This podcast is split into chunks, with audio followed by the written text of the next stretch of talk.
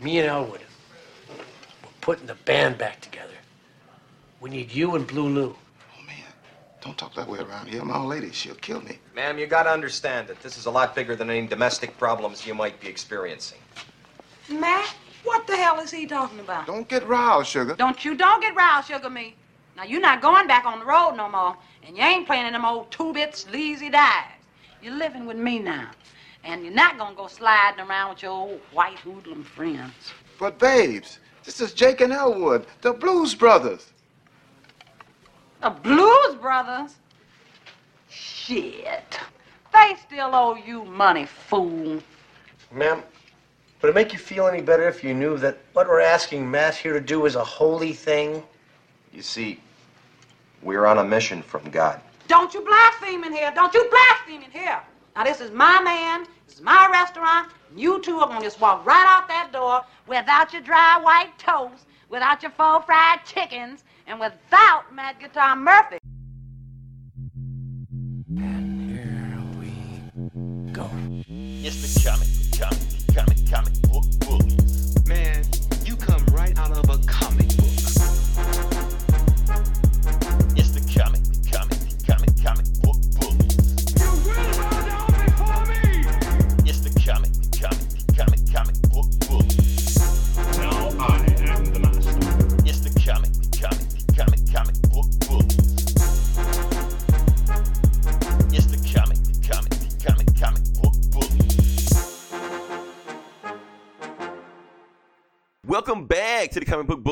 Is the new bully. I'm your host Leroy with my co-host This is Eli.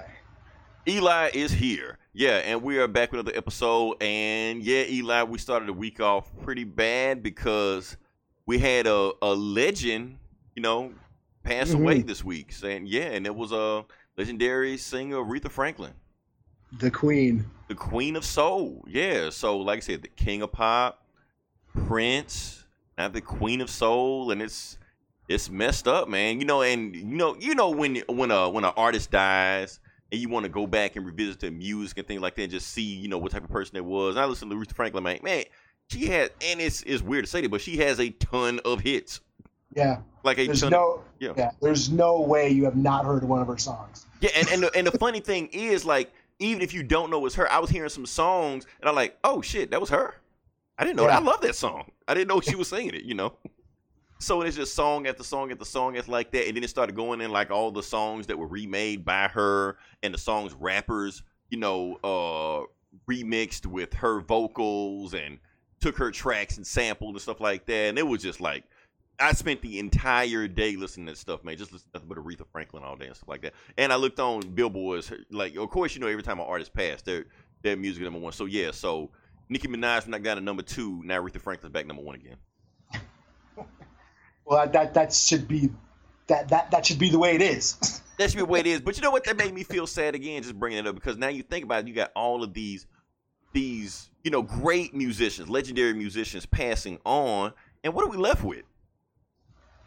yeah, man. and it was uh, it was something else somebody else brought up to my my attention also that okay so like i said aretha franklin has passed and you know they're gonna do a tribute to aretha franklin but people are gonna come up and sing aretha franklin songs and do her but who are they gonna get i mean ariana grande you know yeah. Who can sing like she can? right that's the thing so Yeah. you like you're gonna have to scour the you know search the earth to find somebody that can sing aretha franklin songs but these folks out now they can't do it Yeah, because I saw the clip of Ariana Grande on whatever show, and I was and I just immediately got this. For, for one thing, I can't stand her, but then Right. then I was like, man, man, shut up. And Eli, I heard Taylor Swift sing an Earth, Wind, and Fire song one time. It, it made me depressed. Uh, yeah, yeah. It's. I mean, like maybe what the fuck's her name? But she's in a different key, right? Christina Aguilera. You know. Uh, even Christina Aguilera can't do it. Yeah, She I mean, a- she can sing. I'll admit the chick can sing, but but not like you know, Aretha was Aretha. You know Aretha was a freak. Like, Because the thing was, it wasn't just about the key and the tone. No, because Aretha brought like different genres together with her singing, just with her voice alone. Like, yes, First off, one thing that separates Aretha from like every other chick that's singing right now, or even back then, is that she grew up in the church. Now, for some of you, that doesn't mean anything, but for I just say this for black people, when you grow up, when you grow up in the church, Baptist churches, when you grow up in the mm-hmm. church, and if you're a singing in the church, you have to sing. Not this bullshit they're doing now. You have to really, really sing. So she has a, a voice that you knew she grew up in the church and she grew up learning how to sing. But not only that, she also sung and she also brought like some R and B and rock and roll to her songs also, where it was kind of like she had a church voice, but it was like poppy and R and B. You could put it on a catchy pop song and dance to, you know. And yeah, and, and people in the church have to have strong voices because they got to be loud because everybody's singing. in the Because they don't give them mics, they have to Yeah. fill up the church. They got yeah, they they got to sing over everybody. Right. Over the choir, Yeah, yeah. over the pianist, you know, over everybody clapping. They have to sing over all that stuff with no mic. So yeah, that's why a church voice is going to have a more powerful voice than whatever's going on right now. And plus, not only that, but Aretha Franklin also voice had sex appeal to it. You know, she would.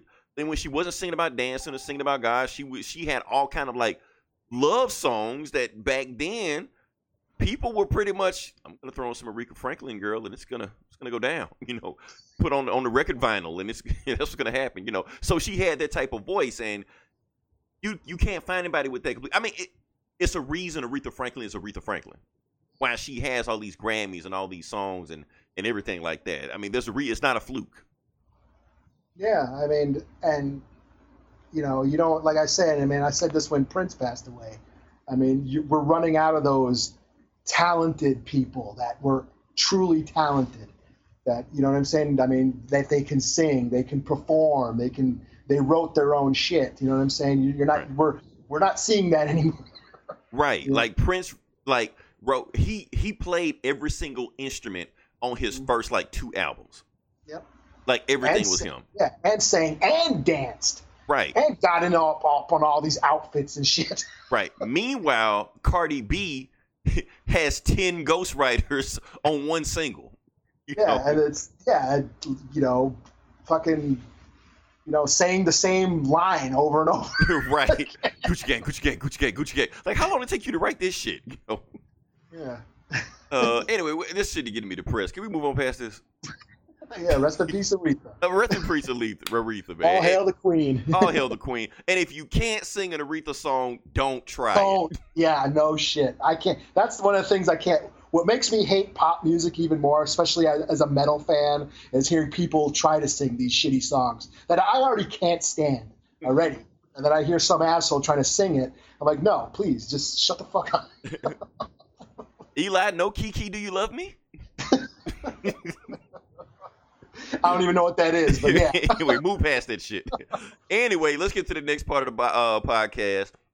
We have the box office numbers, and like I said, we had a a, a fisticuff season. This time, actually, it's getting pretty interesting. Normally, around this time of year, it's get dull at the box office, but this year, this week has actually been pretty interesting.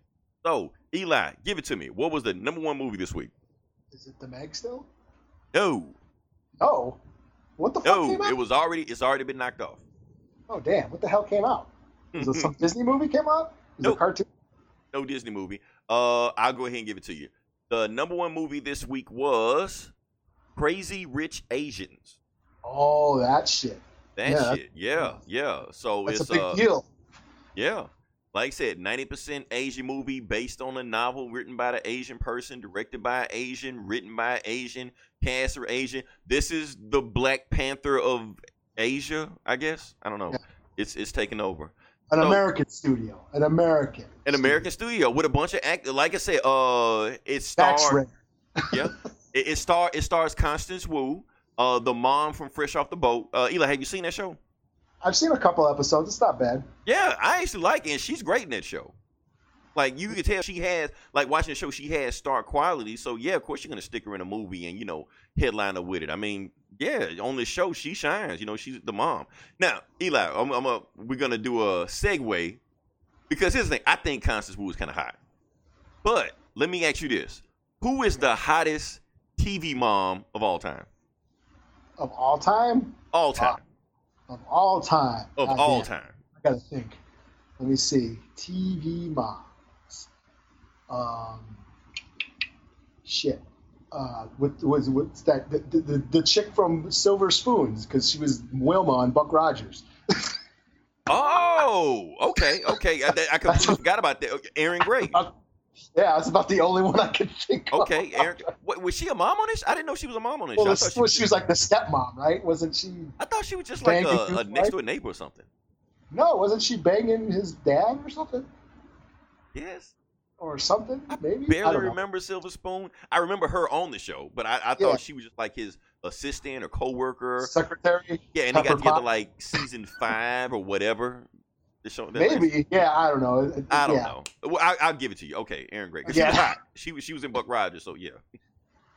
Uh, I'm gonna say, and I know everybody think I'm gonna say Clair Huxtable from the Cosby Show. I'm not gonna say that. Oh damn! I forgot about her. Everybody can say it. Everybody always expect me to say Clair Huxtable from the Cosby Show. I'm gonna say she's number two. She was number one until Modern Family. Oh shit! That's I- right. she's so hot, people Yeah. don't even count. They're like, it's not fair Yeah. to count her, Yeah, that that's true. Yeah, but she counts. yeah. She I, is I a mom on her. the show. Totally forgot about her. Yeah. Fuck it. I'm gonna change my answer. I mean, you still leave Erin Gray over there whether she was a mom. I don't even think she was a mom. I think you got to cheat with that answer, but whatever. anyway, I think we got off subject. Uh, number two. number two is The Meg, the Jason Statham shark movie, still hanging in there. Uh, number three, we have Mile 22, the Mark Wahlberg movie that I guess people saw this Uh, yeah. Uh, number five, we have Mission Impossible Fallout. Now, let me go back to Mission Impossible. I'm going. I'm going to pull up some numbers, and Mission Impossible right now is at half a billion.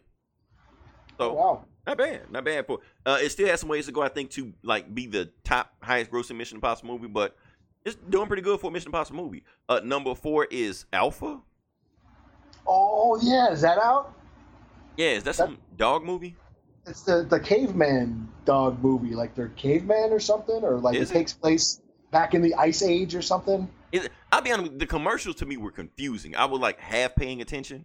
Uh, they show, they pop up on YouTube when you don't want to watch it, and then you know, and you see it, the first dog. I'm like the first dog. This is like a dog. You think the first dog would be some kind of like monster wolf or something. You know, like when you say the first cat, you, you see a saber tooth. You know, in your mind. Yeah, no shit. Yeah, this just a dog. Like, give me something. Like it's yeah, and it's made by something, uh, you know. yeah, and it's made by Albert Hughes, one of the Hughes brothers. And when I first heard about this movie, I'm like, oh, cool. That shit. That sounds like a Wait, you caveman mean movie. Society Hughes Brothers? Yeah, yeah. Oh, From Hell, Hughes brothers.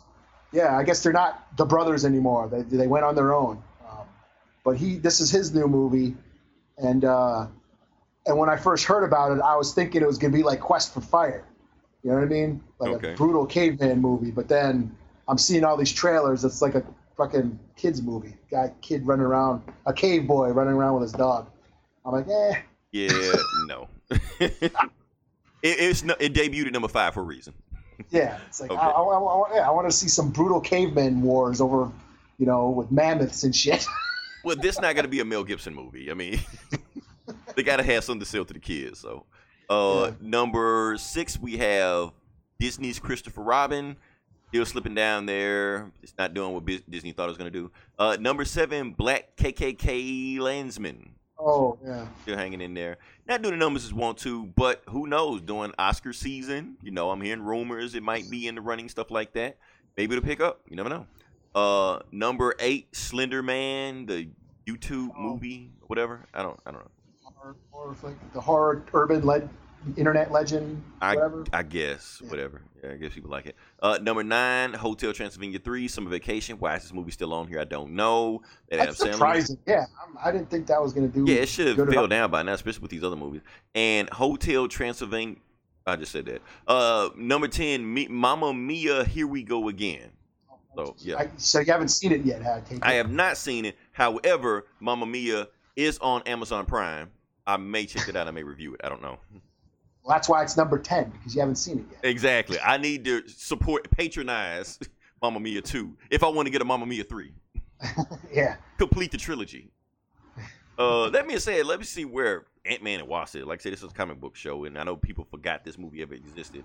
Uh, it's currently at number three. Let's look at the numbers on that. Do, do, do, do. I need like interlude music, something like. Uh, Eli, work on that and get back to me next week. Uh, number four, we have. Oh well, not number four. Okay, it's currently at 465 million. Eh, eh. That's not bad. I mean, For a Marvel well, movie, it's Yeah, yeah. but it has not really been released in China yet. However, I think by the time it gets released in China, China is not going to give a shit about this movie. So, or they I'm sure- might. So when it gets China, it'll probably be pushed over 500 million, half a billion, and it'll do about what the first Ant Man did, and be like, eh. I guess I don't know. Ant Man's hanging in there. Uh, yeah, that's the box office. Really nothing to talk about right there. I guess we can move on past that. And here's the thing, Eli. Even though we got a chance to, we didn't see any movies this weekend. I did get a chance to buy Infinity War on on di- digital.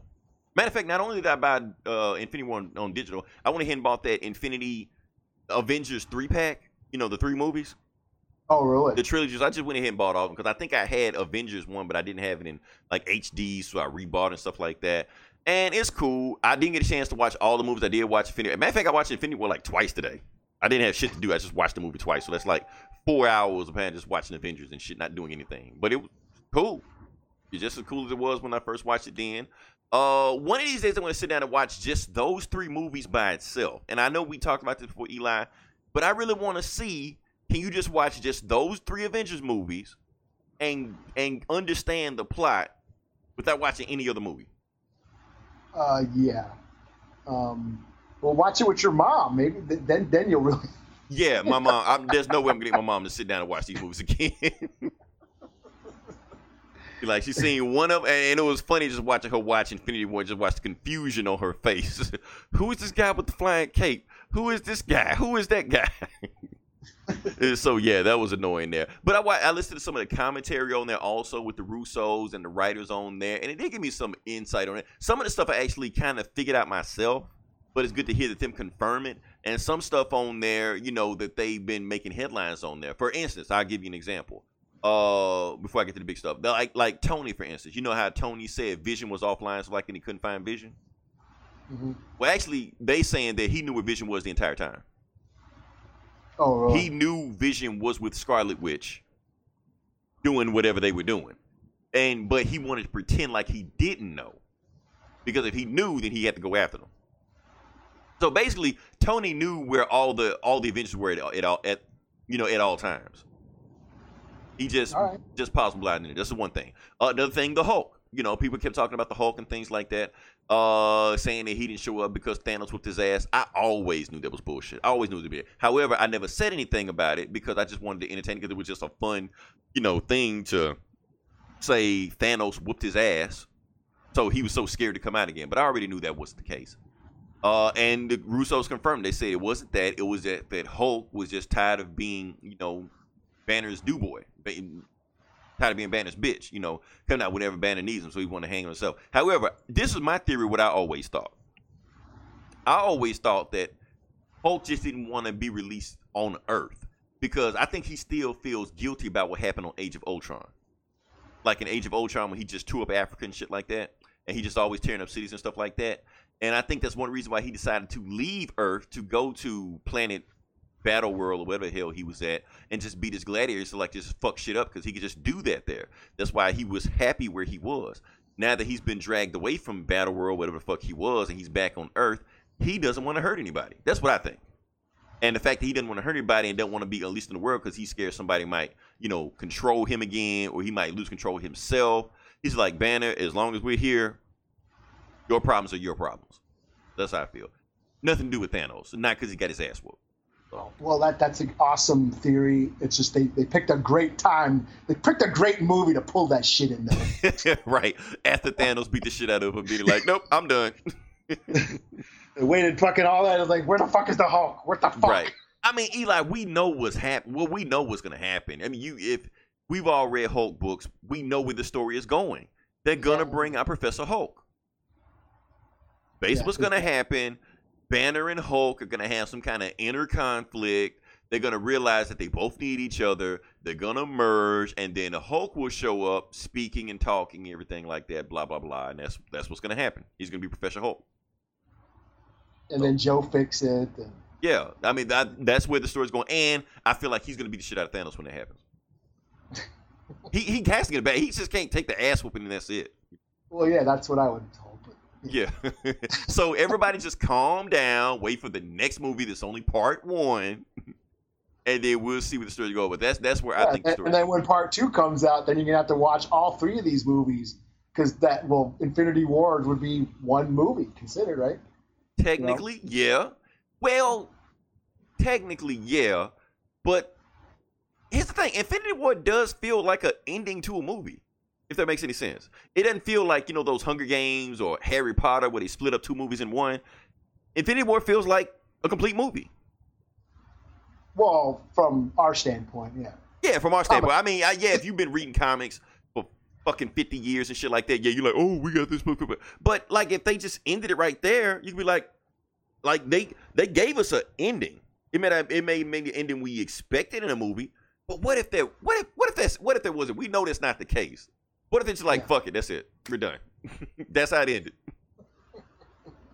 You know, but I, I like it because you can look at Infinity War, and I like I said, I watched the movie twice today, and I was looking again. I was looking at you know themes and things like that. Lee. I, uh, Eli, I don't know if we talked about the themes, and I'm pretty sure we did, and I think we kind of fumbled through them. But listen to the Russos actually break down the themes of the movie and what they were trying to say. You know, it, it, it we kind of hit it on the we kind of hit the nail on the head ourselves. For instance, like when they said um one of the main themes in the movie was sacrifice. You know, I think you said that. I, I completely missed it. But I think you said that, and basically about that the Avengers they'll they they're okay with sacrificing themselves. You know, they'll throw themselves on a grenade, but as far as sacrificing somebody else for the greater good, that's a line they just will not cross. And Thanos will cross that line. He will sacrifice this person for to save everybody else for the greater good. And the movie ultimately seemed like that the Avengers not sacrificing everybody in the movie, it's a weakness on their part. It's their kryptonite. And basically Thanos exploited their weakness. Well, that's because he's fucking crazy. He's a That- that crazy is true. asshole. That is true. That's another thing they say. Like people keep asking, well, why didn't Thanos double the resources? Because he's fucking crazy. That's why. He's a fucking nut- a nutcase psychopath asshole. exactly. Stop trying to look for rationality in this shit. He's crazy. That's yeah. He believes he's doing the right thing because that's what crazy people do. Right. they don't. They don't know they're fucking crazy. Right.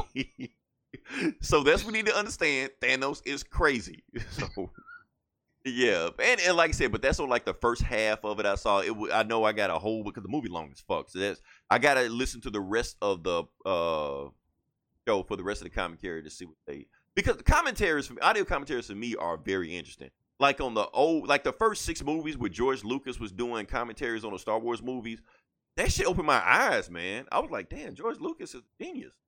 I know people like to shit on George Lucas, but the guy's the genius. He created all that shit. Yeah. He created all this, even with the prequels, the shit he was doing. I'm like, okay, these may not be very well made movies, but the the idea and the t- intent of where he was going with this, this guy's a genius. Yeah. So, So when Infinity Wars two comes out, are you going to be able to watch them individually, or are you going to have to watch them both at the same? Is it going to be like Kill Bill? that's where the you thing, have- because like Kill Bill is one movie. It is. Know. So it de- it depends. I don't know. It depends. It depends on how it goes. So Yeah. so I don't know. Moving past that, like I said, that's Infinity War. Good movie. Go watch it. Uh, Eli, remember that that text I sent uh the group chat earlier today? The one where you were talking about the the article you were going to write. Yes. Okay, I'm gonna go ahead and spoil the article right now. So uh by the time this podcast is up, you should probably see their article on Outright Geekery. Because believe it or not, Eli and I don't just talk shit all day in podcasts. We actually do other stuff also. We're we're both writers. You know, Yeah. check, click our names on the site and you will see the articles that we posted. We actually have stuff Yeah. going on. So the one I'm gonna write is the best MCU movie ranked from best to worst. But here's the thing: it's not gonna be my opinion. It's gonna be your opinion. My opinion. Yes, and everybody else listening. Okay. no, I'm not doing magic tricks, you know. Yeah, I'm gonna put a rabbit out my ass. No, I'm not gonna do that. So yeah, so that should be up. I've already done the research earlier today about what your favorite movie was, and it's gonna be kind of interesting. So this gonna be some, yeah. So it's gonna be. Uh, let me see if we can move past that. I saw another movie this weekend, and it wasn't actually a like movie theater movie. This was actually oh, another Warner Brothers studio movie. Actually, Eli and I both saw one. He saw I- one, and I saw this one. But I'm going to talk about mine first, and I'll let Eli get to his second. Um, I wanna talk about- BVS all over again. Right? yeah, it's the death of Superman, and it's it's more BVS than you think it is, Eli. It's the thing is the death of Superman is once again Superman gets killed by Doomsday. We've heard this story like a billion times already, and Eli, I'm be honest with you, this is probably like as far as cartoons, probably the best one. oh no shit. I mean, you still got you still got you know under the red hood. Yeah, that's pretty cool. it's it's it's in that category. Now, if you want to say Under the Red Hood is still better than this one, you can say that. But I'm saying this is a close second. It's, I feel like it's these two movies and it's everything else. 'Cause they they really fleshed out the movie. I thought it was gonna be like a Justice League movie. No, it's a Superman movie.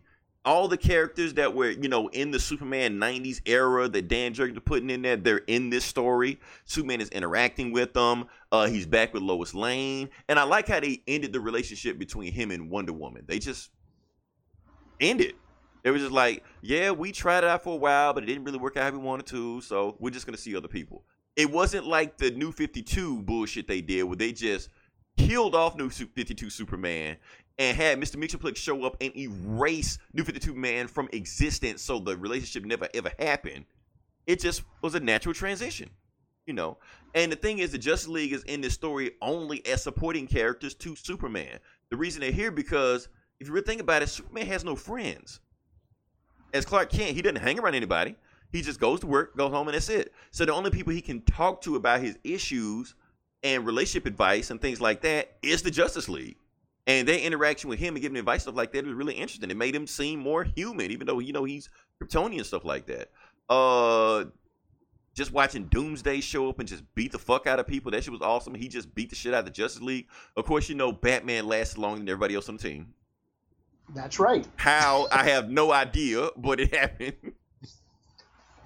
and so, and then, man, I'll be honest with you, Eli. That that shit, the ending was emotional. You knew it was coming. You knew Superman was gonna get killed by Doomsday. It was still emotional. They had the funeral and everything. People speaking at his funeral and stuff like that. You know, uh, saying what Superman meant to them and stuff. And then when people watching him on TV and he was sacrificing himself, he was like, "Is everybody okay, Lois?"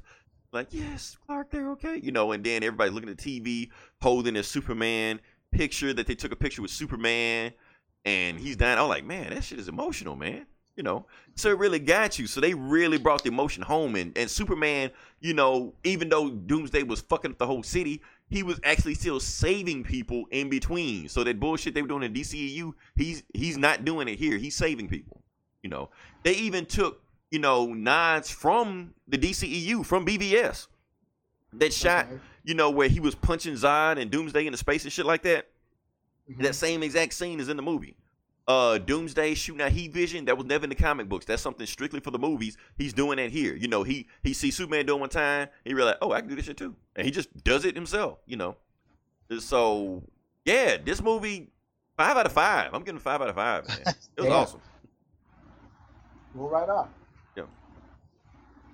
Okay. Well, I uh, I got to see. I mean, it's old now. It's been out for a while, but I finally got to see it. I saw Batman Ninja. So this is the uh, the anime version of Batman made by the uh, the producers of uh, Afro Samurai, I believe. Um, so yeah, um, you seen the trailer. It looked awesome. So I was really excited to see this, but I gotta admit, it, it's not what I expected. Um, plot wise, I thought was a little, a, a little disappointing in the plot. But that being said, it looks amazing. This is some of the coolest animation I've ever seen, especially Batman animation. The fucking animation is just awesome. The fight scenes are awesome. The the the, the, the designs, the, the that the the Japan the feudal J- Japanese takes on all these characters. Everything looks fucking dope. Um, but like I said, the storyline was a little eh because I thought I thought it was just going to be like a, a feudal Japan version of this of, of the Batman myth. You know what I mean? But no, they go back in time and to Japan. so it's like turtles back in time, you know? Oh yeah, that that classic. Yeah, that's what it was like. And then Batman was like this prophesized, you know, the, the, the this this hero that the, this ninja clan was this prophecy that this this bat this bat ninja would come. The white save savior, yeah. Yes, yes, the, the Evil Dead, Army of Darkness, the hero of the sky, shit. You know, so that stuff was like, that really? That's what it is? Oh man, so I- that, that's what I'm saying as far as like the plot you know, like Gorilla Grodd. It starts out in the in the modern time in modern Gotham. Gorilla Grodd has got his uh, the Quake engine, and he fucking sucks everybody back in time. Everybody, the Bat Family, the whole Rogues Gallery, fucking Alfred. They all go back into Wow. to, Ju- to J- Japan, and um, and then it just basically all the all the Batman villains have taken over all these different uh, sections of Japan. They're all feudal lords, and they're all warring against each other. Um, and Batman has to save the day. He teams up with this ninja clan that have been waiting for their savior, and here he is. And they, uh, yeah, they basically kick ass at the end, of course. you know, but like the beginning, like the first half of it is just is really cool. I mean, despite the stupid plot, like it's cool to watch. It's really fun. And then the ending battle is just fucking insane. Um, it, where the fuck the giant robots, all their castles, all the all the different uh, rogues gallery, they all they all have their own castles, and they all turn into giant robots. So it turns into this big giant uh, kaiju battle with, you know, these steampunk robots fighting each other. You know, and then Gorilla Grodd has a bunch of monkeys form into a giant monkey robot, and then Batman has a bunch of bats that turn into a giant Batman robot, and then they all form, and, The and then hell? Joker, yeah, then Joker, his castle combines with the other villain's castle, and they create this giant Voltron robot. It just gets, it goes like totally insane. You know, it goes like and out of nowhere, like, oh shit, this is giant robots now. You know. because it's anime. They, you know, it's like they, they had to show every anime trope into this movie. You know. yeah, Yeah, Um, and, and so, that's yeah, the thing. Like you know, he's gonna have like awesome action in, so I expect that. So Yeah. Um, so yeah, I mean, I, I give it a I, four out of five. I mean, just it's worth it just to look at it. You know, the the animation itself is, you know, is, is worth your time because it just looks amazing. It's it's just really cool to look at. Um, and, and yeah, the different versions of these characters. Yeah, I mean, if they came out with toys, I might actually, you know, buy some. you know, see, that's how they Um, get you. Yeah, I mean, Samurai Ninja Batman looks dope. Even the villains, like Deathstroke, Samurai Deathstroke looked awesome. Yeah, I mean, they know? just sound like an awesome combination. So Yeah, you know what I mean? And, you know, uh, th- those versions of Harley and Joker and, and the Red Hood. The Red Hood had a, like the, that those samurai like those baskets that they wear on their heads and shit. well, he didn't looks- have guns and shit, right? No, they all had swords. you Okay, know. that's what I figured. Red Hood wouldn't have guns. I mean, but there was guns because they did. I mean, the Batmobile was in the thing. Was in it. the hell? Okay. Yeah, because it was got sucked back in. Like I said, everything got sucked back in time, but then it got destroyed. I mean, I won't spoil it, but Okay, now I want to. I mean, here's the, re- the reason I haven't watched it yet is because, I mean, believe it or not, I'm not an anime fan. So I, I feel like because you ever seen like those Marvel anime movies like Black Widow and the Punisher and shit. yeah, I have. Yeah, I was like, yeah, no, I'm not gonna sit through that again. But if you're saying it's pretty interesting, I I, I think I'll go check it out.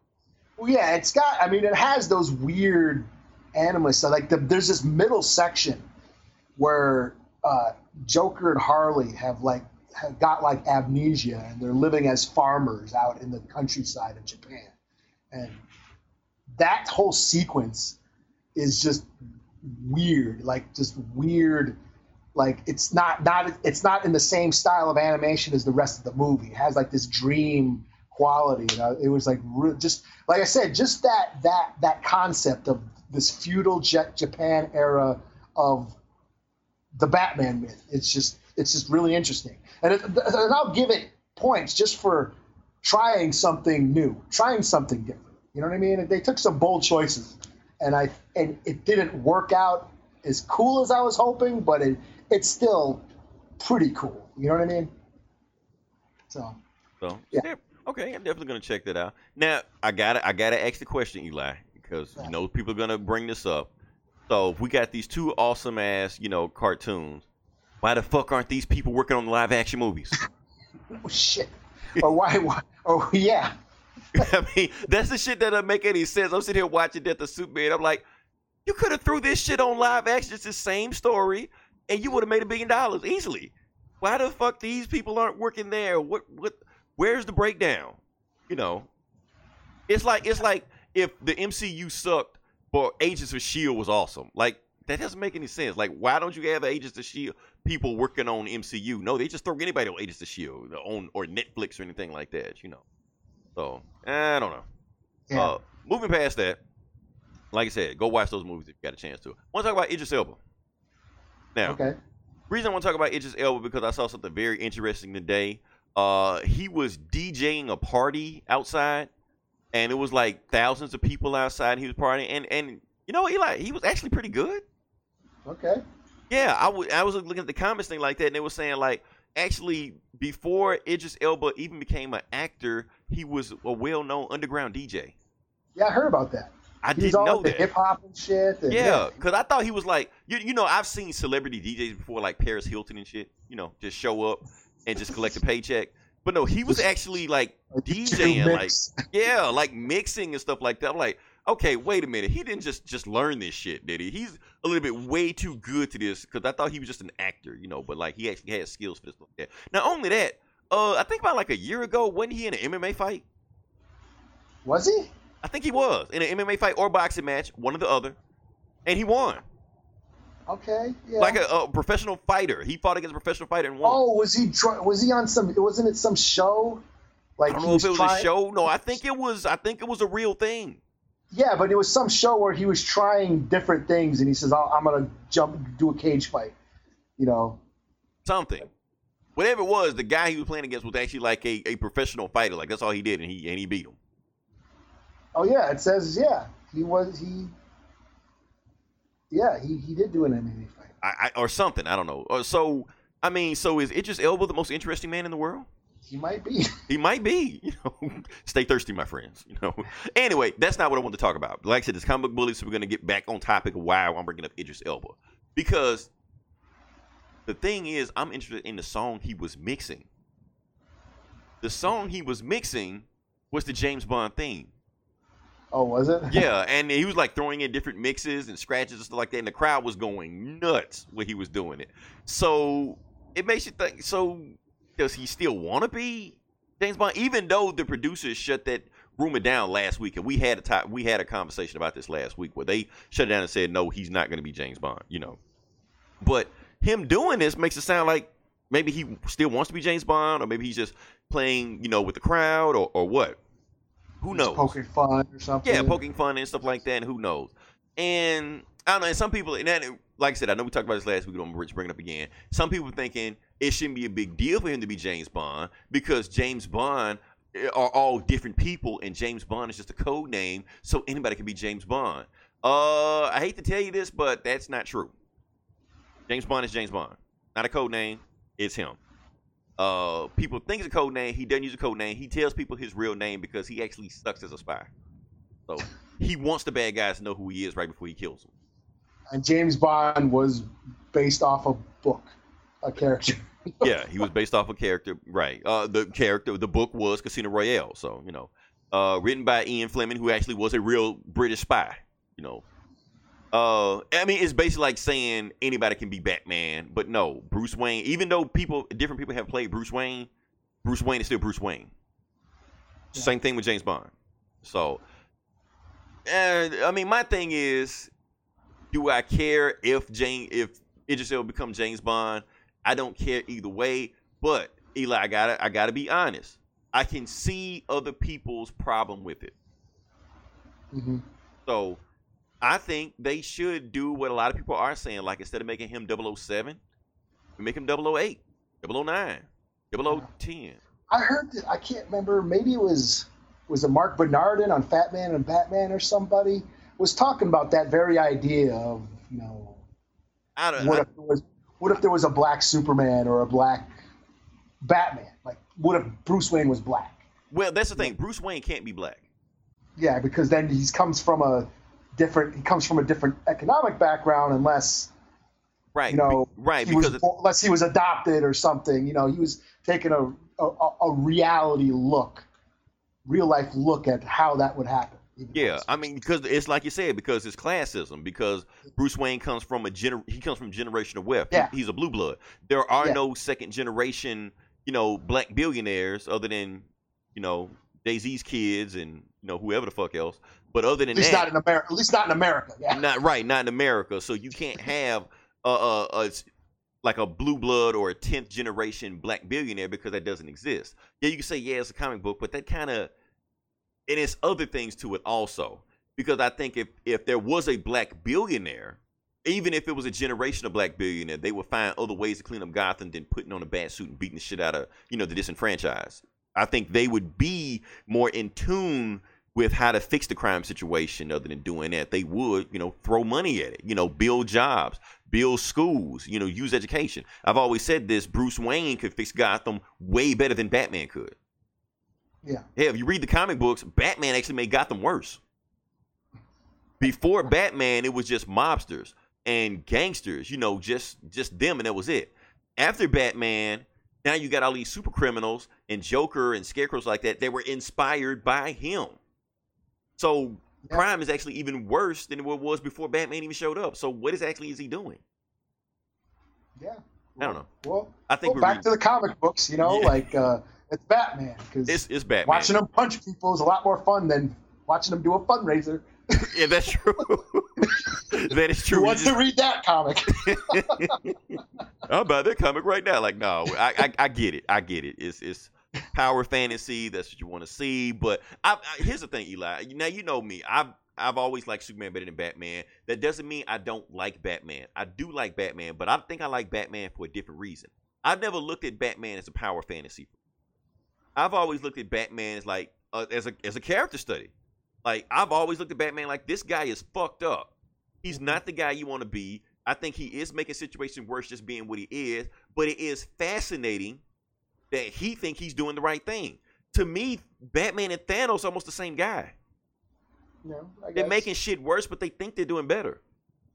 Yeah, yeah, and I guess that's the thing. Is the, but he, the, there's still that code. I mean, for me, Bat the just the the myth. I guess I like Batman on his own. Like I don't give a shit about the Justice League or when he's on the Justice League. I like that world of Gotham, Mm-hmm. that otherworldly quality of that. It's it's not a real world. It's not a real place. It's just this weird, you know. You don't even know what what era it's in, what time period it's in, like the like the cartoon or like Burton and all that. Or shit like Gotham. or like the game, or like the Arkham games. You know what I mean? Like what what time periods? Right. They have looks like black and white future. TVs with cell yeah, phones. Right. there's zeppelins in the sky, but then he had there's all this computer technology and shit. It's just, I just like that sci-fi element. It's just like this dystopian, you know, society that uh, that that's what I like about it. You know, and, it- Well, and it's, yeah. my thing is I always looked at Batman like Detective Comics, Gotham Batman, and Just League Batman as two different characters. Even though they're, they're the same character, I always looked at them as two different characters. But when you read a Batman solo comic, Batman does fuck up. Batman does get hurt sometimes. You know, Batman does make wrong decisions, question himself, you know, things like that. But then with the Justice League, he's the prep guy. He never makes mistakes. Like that Doomsday cartoon I was just telling you about. Everybody gets their ass whooped except him. You know, so it's like two different characters. Like he'll, how can he get shot by some random criminal in a in a Gotham comic book or a detective comic book, but he can, you know, kill Darkseid in a in a crossover. you know, how's that the same character? You know, but I don't know. That's just how I thought about it like that. So I've always looked at Batman as an interesting character, but not as a power fan, not as somebody I identify with. It's just interesting to see what's going through this character's head that thinks he's right. That's all. And plus, he's got cool villains. He's got cool villains. Yeah, he's got cool villains. I can't knock that. So it's fun watching him, you know, fight people stuff like that. So yeah. Um, how about Idris Elba? We were. I forgot what I was talking about. Anyway, moving past that. Idris Elba would, was Batman. yeah, let's make Idris Elba Batman, and let's really piss off the MAGA fan base then. Hashtag that. Uh, moving on to the video game section. Now, here's the thing. I think not next week, but two weeks from now, we're actually gonna get the Spider-Man game that's gonna come out. That's the game we're gonna be waiting for. I will be streaming the game. I will review the game. I will give you my thoughts on stuff like that, and I'm pretty sure I'm gonna love it. I've actually bought a PS4 just to play that game. So Shit. Yeah, so I'm gonna check it out. Yeah, so I'm gonna check it out and see what happens from there. Oh, what I was gonna say from that. Uh, un- in the meantime, I, I played another game that I bought yeah. like on Steam for like five dollars stuff like that. Oh yeah, I ga- was supposed to remind you of a game that I can't remember. Yeah. Thank you. Appreciate it. That's why I pay you the big bucks. the game that you were supposed to remind me of was called Vanquish. Okay, yeah, that's it. Yeah. So, like I said, this game came out in 2010. This is not a new game. The game came out in 2010. But the thing is, nobody ever played the game. I think PlayStation gave it away for free one time. Xbox gave it away for free one time, but nobody paid attention to it. There was never a sequel made in eight years. Uh, I think the creator of the game even left that studio company, went to another company, so there won't be a second game of that made. But I played this game this weekend. Holy shit, Eli, this game is awesome. This is the best game nobody's ever played. What kind of game is it? It's a shooting game, but it's a shooting game. It's like a action game. It's hard to explain. Like, Like Max, like kind of like Max Payne or something? kind of, but it's like way more fast paced than Max Payne. Okay. It, it's I don't I don't it's not I don't know I don't know how to explain the game. Like it's a shooting game, but it's not. But it's I don't know. You just got to play the game. Anyway, the reason I want to talk about Vanquish not only because it's an awesome game. I was actually playing the plot of the game, and the plot of the game is that uh the Russians have waged war on the United States, and they waged war on the United States by hijacking our satellites. Okay. So they have to. So the United States are sending soldiers. You know, this in the future. This in the future. So like way in the future when we're in space, shit like that. So they send soldiers to space on a certain satellite that you're both hijacking to get these Russian terrorists off the satellite. And I just thought, holy shit, this is Space Force. This is Space Force the game. This is they're telling us right now what's gonna happen ten years from now. You know. So yeah, it is weird. And not only that, I'm the deeper I'm getting to the game, like on the third level, it turns out like the the Russian terrorists was controlling it and uh had dirt on the president the entire time.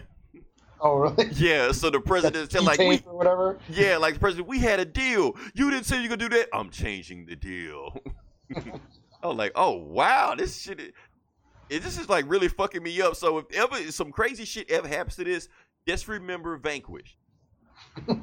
Whatever he did in the game to beat the Russians, you do the same shit. So yeah, let's pass that. Uh, can we move to the bread and butter of the podcast? Are we going to talk about Star Wars Resistance? Oh shit. Yeah. My fault.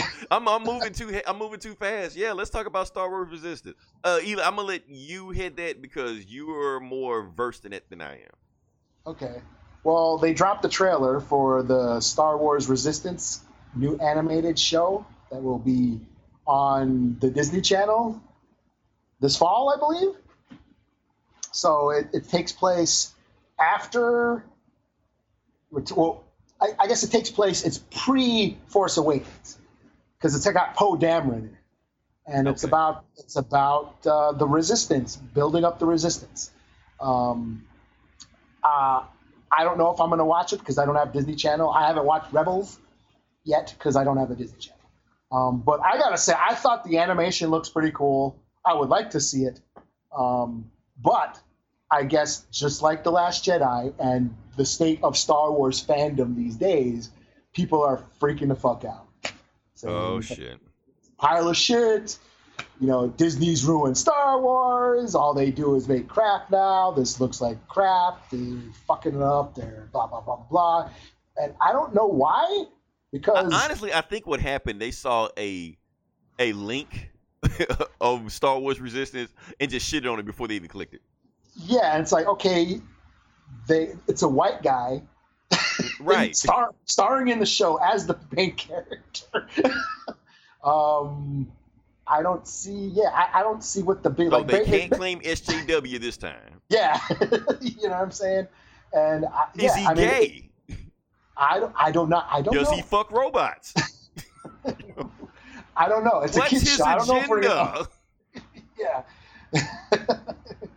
Is he a libtard? Right. Shit, you know.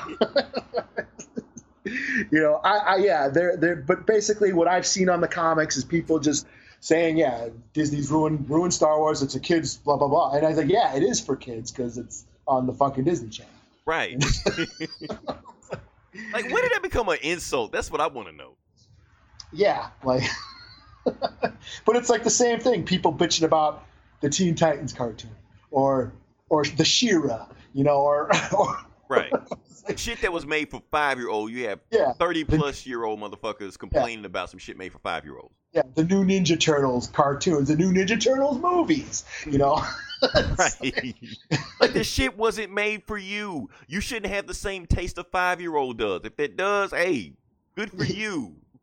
But yeah, you shouldn't. shit.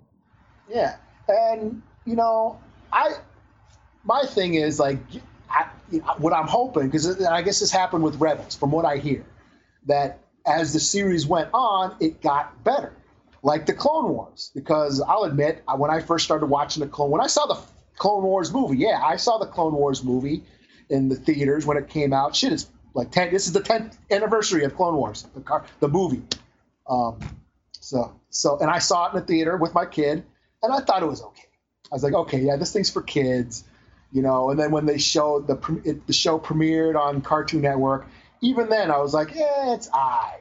But you know, as it went on, it got deeper and darker and more complex, and you know, motherfuckers were getting their heads cut off, and betrayal, and, and soldiers, you know, sacrificing. It got really sophisticated for a kids show and mm-hmm. it turned out to be awesome you know? So maybe that they say that's what happened with rebels because i've seen stuff you know clips of rebels you know? Ahsoka meeting up with vader again because that because you know anakin used to be her master and stuff like that. And i've seen these really emotional scenes and you know Darth Maul meeting up with old ass Ben Kenobi, you know, on Tatooine and all this shit happened. I was like, wow, that looks like pretty cool shit. And you never know, this might happen with that show. You know, yeah, it looks like it's a little lighthearted and for kids, but you know, you never know. They might, you know, as the show keeps going on, it might get better. You know, but I still think the animation looks cool. You know, it's not computer generated. Well, it looks, yeah, it's got that 3D with the uh, the cell animation over it. I don't know what it's called, where it's got that, Cell that shaded, yeah. yeah, yeah. That, it looks it looks cool. And, and the thing is, Eli, I think you're I think you're underselling the impact of Clone Wars. I think there uh, that show did bring a lot of fans to it. I think that show did create a lot of new Star Wars fans. That Yeah, and Rebels, yeah. Yeah, and for me, after I started really get like once the second season hit, and you know the Night Sisters and and the the stuff on Mandalore, and you know that was what I felt the prequels should have been.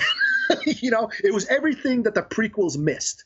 You know, Yeah. and and all the shit that I wanted from the prequels was in the Clone Wars. All the cool action, you know, Anakin being a badass, you know, not the whiny emo, you know, pussy boy that he was Right. in the fucking movie. You know, Anakin's a badass. He's killing. He's crossing the line. They're like, "What the fuck you doing, Anakin?" Like, what? He was gonna blow up the ship. you, you know, just nonchalantly, like, oh, you know, not that shit. You know, everyone's gonna kill me. Oh, it's all his fault. Oh, you know, you, you- there was none of that. It's just him being a badass. You know, and, and and you know, Ventress, and you know, the flipping back and forth with you know, even Dooku, who I thought was was a like the shittiest villain. I don't know why they didn't just make Maul the main Sith Lord through all three movies, and that's who Anakin had to kill in Sith to become Vader. I don't know why they didn't do that, but Dooku is cool in the cartoon too. yeah, Dooku was like flying and shit and all kind Yeah. of stuff. yeah, you know. So so yeah, the Clone Wars is Hell, awesome. Grievous was you- cool in the cartoon. Yeah, Grievous was a monster in the cartoon. I'm like, oh, Grievous this is gonna actually be kills Jedi awesome, the- right? so I was waiting for him in the movie, and they showed him the movie. I'm like, what the fuck is this? Yeah, I mean, he didn't do shit in, in, in, in Revenge of the Sith. They hyped him up to be this awesome villain, and then he gets like, Right. And the first time he sees Obi Wan, he runs away. yeah, he, yeah, he gets like his two arms chopped off in like ten seconds, and then runs away. Jumps on a stupid motorcycle and like, what the hell? You know? it's like, oh my god, he's got four arms and all they all have lightsabers. Oh my god, that's gonna be so awesome. And nope. right. And, and and that's where the point I was going to get to with the Star Wars movies. I, I hate to say it, but I've been saying this for the longest. Star Wars movies have sucked ever since the first trilogy ended. You know, they much. they've all I'm- sucked. And the, base best They case have their scenario. moments. They have their moments. That's what I'm saying. yeah. Best case scenario, they've been meh. That's it. Nothing they've done has been like must watch. You have to see it. They've either sucked or they've been meh. The thing that has been keeping Star Wars alive has not, been the movies. People are fans of Star Wars not because the movie. They're fans of everything else. The the EU novels they kept Star Wars alive from then till the prequels came.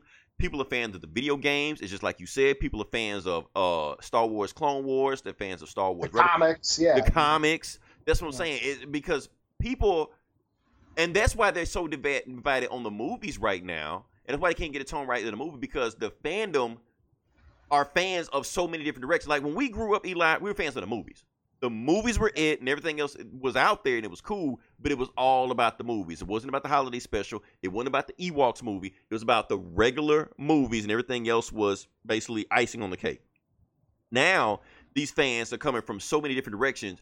They want this because they remember this and this thing. They remember this from the video game. They remember this from the cartoon. They remember this from the toys. The movie, there is no way the movies can match that tone of what all of these fanboys want. Yeah, I mean, it, it all. I mean, the movies have what every Star Wars movies has, which is the cool spectacle, the cool action, the ships blowing up, the lightsabers, and all that cool shit. And that is still awesome to see on the big screen. But yeah, tone wise and plot wise, yeah, they're hit or miss. You know, they they don't know where to go. Yeah, You I can mean, look at the- that and you're like you may love the Last Jedi, but you can tell like if you watch the movie again, tonally wise, they had no idea where to go tonally wise for movie. Not this- even plot wise, Yes. tonally wise. Yeah, I mean the same thing with Solo. I thought Solo was okay, but Yep. you know it was still fun to see the Millennium Falcon fly through space with that with that theme going on. You know, or, or walking out of the theater to the fan Star Wars fanfare. That never gets old for me. But you know what what happens is like, you know, I think we had one creator controlling everything, you know, for so long, which was George Lucas, and then you know he evolved. He got older, and his ideas and what he wanted to say artistically changed, and that's why we have the prequels being what they were. Well, But the then- prequels because he had too many yes men. Yeah, I mean, no one was there to tell him, "Hey, dude, this kind of sucks. Maybe you should have, maybe you should have Maul be the main villain. Don't kill Maul, dude. Have him be the." that, that's what I would have told him. Instead of it was like kill your best villain in the first act. Brilliant. yeah, yeah. Um, but but we don't have that. We're like take Superman or Batman or all the Marvel comics. You know, they've been around for decades, and over the years, what keeps them going and what keeps them vital is you have those different creators who once in a while come along and reinvent the genre, reinvent the characters, and make them, you know, relevant for modern current times. You know, like the Frank Millers and the Alan Moores, and you know, we can go on and on and on. And we just haven't had that yet with Star Wars. We had George Lucas, and then a bunch of fans that are just like, "Oh, cool! You know, let's do all this cool shit." I mean, the only one I can think of is uh, Filoni, the guy who did the Clone Wars right. because he was working directly with Lucas, you know, under his tutelage when he was making that show, and grew all those characters and all those ideas from himself, but still had the influence of Lucas. But now we have just, you know, a whole new company and just people, you know, all these different filmmakers that are just like, oh yeah, I love this shit, but they don't. We haven't found that distinctive Star Wars voice that will launch it and make it relevant for now yet. We haven't had that yet. You know, we had J.J. Abrams and Rian Johnson, and yeah, they have their moments. And, And, and yeah, another I- thing that kind of screwed up the and I hate this shit on the Last Jedi because so many people does it, But the fact is that they didn't give Rian Johnson any kind of notes to where to go with the storyline. They just Yeah. pretty much just just do whatever you want to do. Yeah. Screw. They should have gave him some kind of guy, like rein him in a little bit. I don't even blame Rian Johnson on that. He's an awesome filmmaker. He's a great filmmaker. Yeah. But- I mean, JJ was the one who put Luke on the fucking island. Right. that was JJ's fault. Right. You know, he's the one who made Luke a, a, a whiny bitch on an island trying to hide from everything. Right. You know? that was JJ who they're bringing back and who they think is going to save Star Wars again. But you know, my thing with Last Jedi, I mean, yeah, I liked it, but I can I understand why people have a problem with it. And in the, in, in the grand scheme of things, you know, if we're going to talk about the Skywalker saga, yeah, Last Jedi is very low on the scale. You know what I mean? As far as the entire Skywalker saga, it's like, really, that's it? You know, we got one more movie and then this shit is done.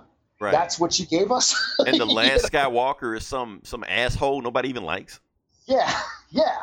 You know, yeah. Like I had no idea they even gonna go with the third movie. I mean, honestly, Last Jedi felt like the last movie. Like you could have just ended it. That's it. Like at least with Empire Strikes Back, you could okay. I know where the next story is going. I want to see where it goes from here. You don't even know where the next story is gonna go with after Last Jedi. Yeah, especially with Carrie Fisher passing away. You know, that was supposed to be her movie where she she was supposed to face off with Kylo Ren, Right. and that which which sounds interesting and awesome, but now we don't get to see that now. Right. You know, so it's like you know, like I said in the beginning, why? And I know why they did it. I know why bringing back the old characters was all about money. But for me as a fan, I wanted to see a whole new time period, a whole new, you know, bloodline. You know, give me something different. You know what I mean? you know, instead of but it wouldn't have made yeah, as much money. yeah, that's what I'm saying. Yeah, it's all, it was all about money, but they could have, you know, brought something different to the universe, and I mean, it's what like this, Eli. If you were Disney exec, what do you want? One billion or you want two billion? Uh, yeah. So yeah, uh, but yeah, I got I got nothing else with Star Wars. I, the show I haven't cl- clicked it yet, but I'm pretty sure it's gonna be a good show. Like I said, everything they've done outside the movies actually been pretty good. So. Yeah, it looks cool. I mean, like I said, I don't have Disney Channel, but uh, Dude, you gotta One of download these the days, app, man. I know once You it, that, it that on the that's app. you know, yeah. Then because the, the yeah, there's more Clone Wars coming out that is going to be on that app. So Right. it's like that's that's like and this new show they're going to have a new show that uh, what's his name? Favreau's producing. He's in charge of. You know, that's supposed to take place between Jedi and Force Supposed to be Awakens. about Mandalorian. Yeah, yeah, Mandalore. Yeah. So Okay. I don't know. yeah, damn. Yeah, I might have to get rid of one of these one of these apps. Might have to go if I'm going to want to Bye bye. Netflix. And if that's where like Daredevil and shit is going, you know, Shit, they can keep Daredevil, Jessica Jones, and Iron Fist Part Two. We never did talk about Iron Fist season two, did we? no. I, I, I, I, honestly, I don't give a shit about talking about. it, To be honest, I would just bring it up. I I, really I, like, like, I, I, I still haven't even watched all of the first season. You lucky yeah. bastard. Okay. I mean, the, the the last Luke Cage season though, that was really good, you know. And I it still was, and that's the fun. thing. These Netflix shows, they're hit or miss. You don't know what you're gonna get. Yeah. You know. But I'm not- Jessica Jones disappointed the hell out of me. I was like, I can't see. It's gonna be like this. You know, I know. I, I kind of like the the new season. I mean, I like. I guess I like her character more. Yeah, it's slow, but I like her character. Um, I like I like her character. I do, but Yeah. the show itself, I was like, it was just so much filler in there. It was like, you Yeah, could have they really are- shaved this shit down. yeah, they are really long. They, they don't need to be 13 episodes. I'm I'm hearing Iron Fist won't be 13 episodes, okay. which is good. That's about the best news I can hear for. And I, I've heard that they actually gave him some like fight training too, but I don't know. I haven't watched the trailer, so I don't. I don't know. Everybody's going crazy with the trailer. I'm like, it looked like the same bullshit that happened last season. And yeah, and the Punisher doesn't excite me either. And I not after forgot that he was even a thing, man. It's, Yeah, man. I don't know. So, oh, we were we we didn't mention uh, what's his name, Logan Paul, wanting to be an MMA fighter. Oh yeah, I hope just somebody whoop his ass. I don't care if you're in the MMA or not. Just whoop his ass. Yeah, there was that story where he was on. I guess he, well, he's a YouTube star, right? And Yeah, he yeah, yeah. talk- He's on YouTube and talking some shit how he'd like to get into MMA or join the UFC because he used to wrestle back in high school or whatever, and he thinks he could actually take somebody. And then Lexi Alexander, um, she was the director of the Punisher Warzone. She used to be in, uh, a uh, a champion kickboxer, you know, and a stunt woman. She worked on a bunch of stunts uh, movies on like Mortal Kombat and you know and like Batman, one of the Batman movies and shit wow, Um, okay. she she said I might have to. She tweeted back and I might have to re- come out of retirement for this. like everybody should be chomping at the bits to whoop his ass. Man. yeah, so I just thought that was funny. I don't know. He just he just looked like he has a punchable face. That's all. Oh yeah, yeah. I want to sign up for it. Shit. If you want me to fight Logan Paul, somebody get in contact with him. He might kick my ass, but I don't care. Oh, let me say, can we move on past this? And Yeah, yeah. okay, let's let go in. Now we're going to the bread and butter. We're actually going to talk about the the comic books that came out this week. Uh, and the first book I'm going to talk about is Justice League number six. So, like I said, Just League number six. This is the storyline of the totality. I guess it's totality part six, and of the cover. I want to talk about the cover of this book for a second. Now, the cover of this book has Gorilla Grodd with a baby strapped to his chest, holding Flash hostage, mind controlling Wonder Woman and Aquaman to kill each other. Now, I just want to say something. None of Oh, that shit happens. Yeah. Oh. You, you, you see it on the screen. That's what's happening right now. I can see that. Yeah. Yeah. So I just want to just say, none of that shit happens in this book. Damn it. Yeah. So it's a complete blatant, blatant switch. They say at the mercy of Grodd. None of that shit happens. Now he does have a baby strapped to his chest, but I'll get to that in a second.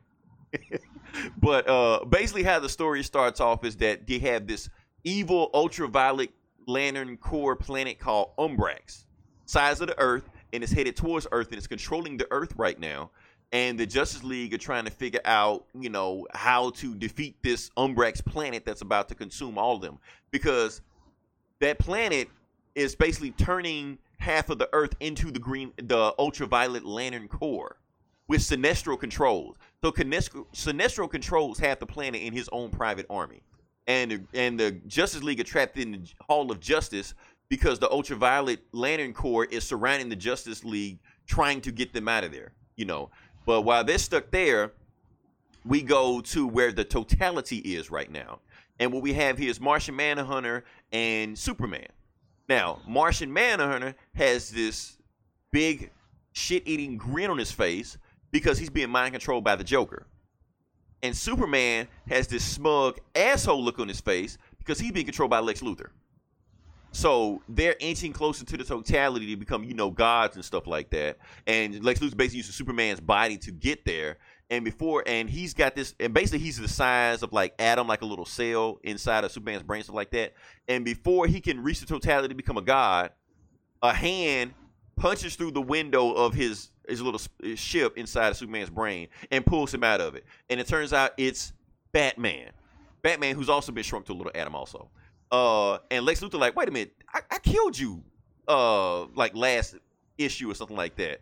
I, I made Superman's white blood cells eat you. How are you still here? And then Batman pulls out his kryptonite ring. He like, this is still Superman's body, and I know how to stop it. And Lex Luthor's like, you brought a kryptonite ring into Superman's body, and you're supposed to be his best friend. Okay, that's fucked up.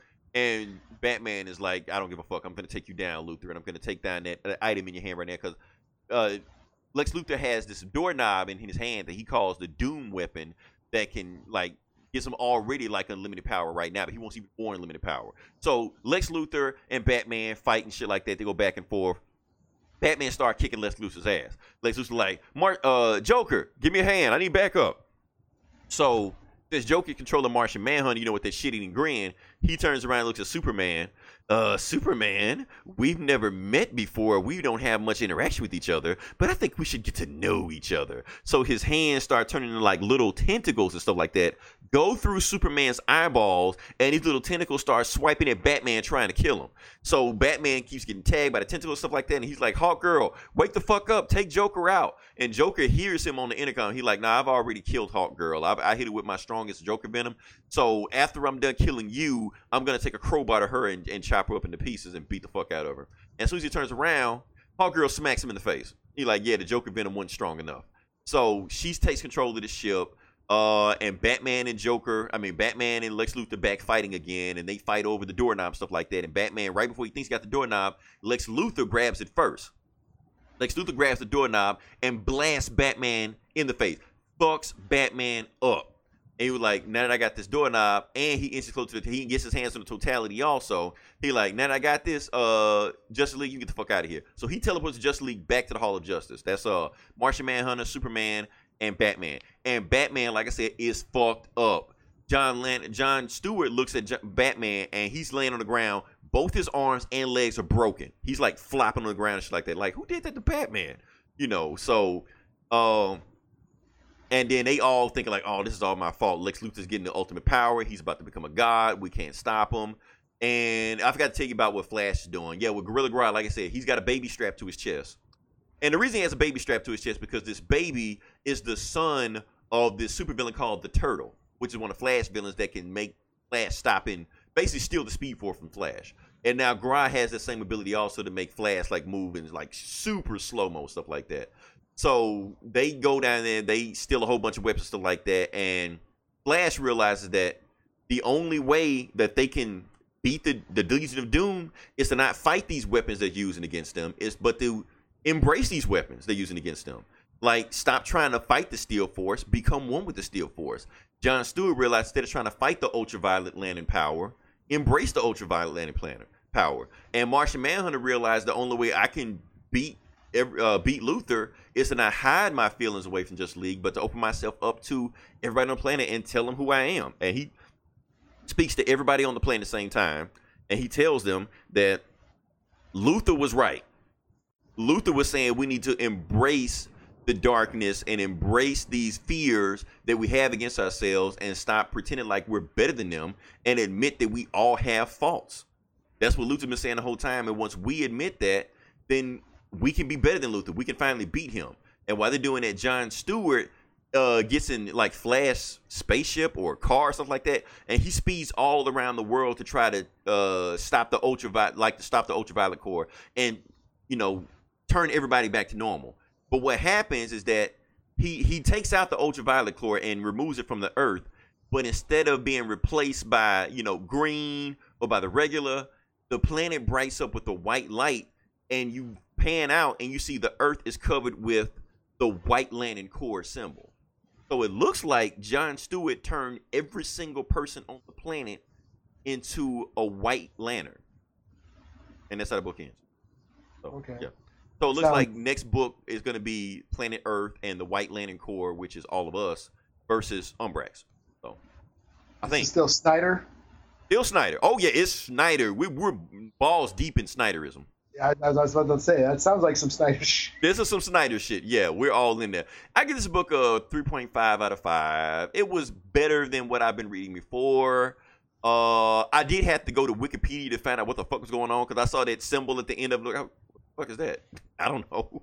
So I had to go back and reread it. I'm like, oh, that's a White. Corps. I remember that from Blackest Night and stuff like that. So, yeah, as long as I keep my Wikipedia next to me, I can understand what's going on with it. So, I, look, if I'm having trouble with this Just League book, I can imagine somebody not versing this shit having trouble with it. Because you're gonna pick this up, and you're gonna be like, "Why the fuck does Gorilla Grodd have a baby strapped to his chest?" I don't know. That's that's all I got. All right. Well, I guess I'll go. You know, I'll go with uh, Darth Vader 19. Um, now I've been like, I was, I dropped the the Star Wars books last year, um, just because like I was reading too much shit. Not that they suck, but I was just reading too much shit. You know, met, you know, Dark Nights Metal was happening. You know, I had too much shit to read, and I'm like, I got a Marvel app. I can just read the shit on the Marvel app. So, so I, I, uh, I, I um, had was reading the Vader book for a while, and I put it down. But then they started this new, um, this new arc, story arc uh, called Castle Vader. Is that what it's called? Castle Vader. Castle Vader, or, or yeah, I think that, yeah, I think that's what it's called. Um, anyways, I can't remember what it, it's. It's a new story arc where Darth Vader is hooking up with the Inquisitors. Now the Inquisitors are from the the the Rebel show. They are the villain. The, the Grand Inquisitor was a, the main villain on the re, on the on the Rebel show, as I've heard.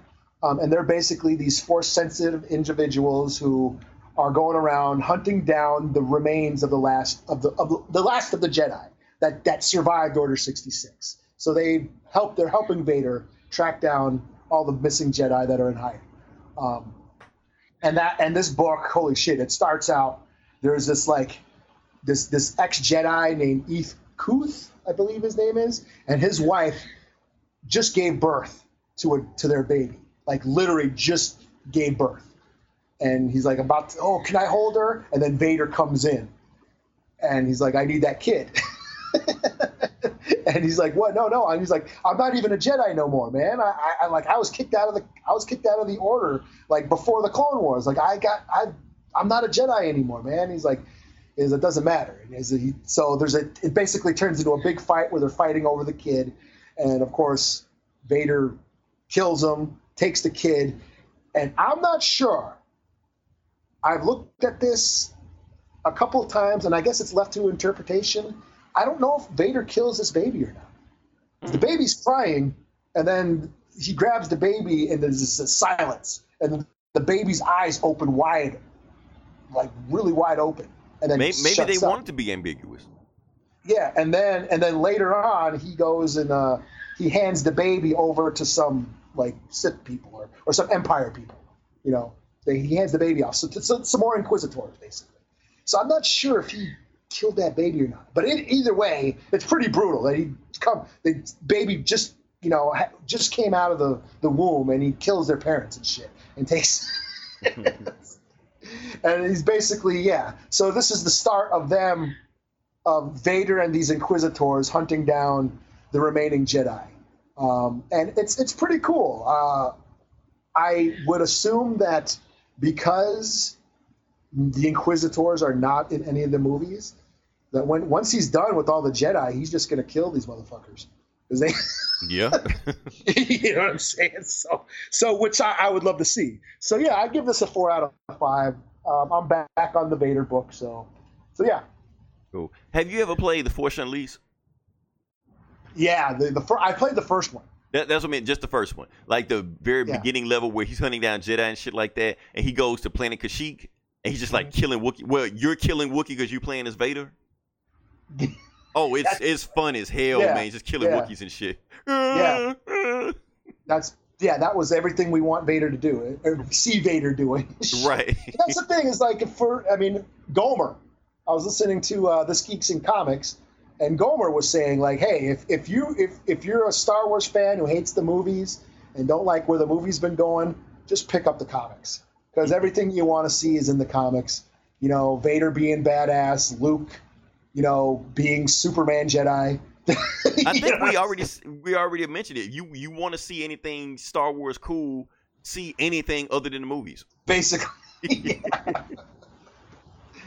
so yeah. Yeah. Uh yeah, next book I got is going to be Infinity Wars number 2. Okay. So Infinity Wars number 2, like I said last time we left off with the book, uh Gamora was revealed to be the big bad called Requiem and she the book ended with her killing Star-Lord.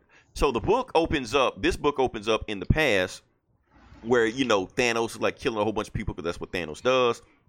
And you see little child Gamora, you know, just like you saw in the movie and stuff like that. And she's talking to him. She's like, "Why? Why do you do this? Why do you do what you do?" And she was like, "Because it's the natural law of the universe. Only the strong survive." You're like, "Yeah, but you're like killing people on purpose." He's like, "Well, the universe works through me." And she's like, "Well, nobody lives forever, so eventually, somebody's gonna be stronger than you and kill you too." And you're like, maybe, maybe you're right. And then while she's standing in the shadow of him, I guess the universe is preparing somebody to kill me eventually. Now, cut to a little bit in the past, or like a, a week before in the past, you see Gamora chopping off Thanos' head.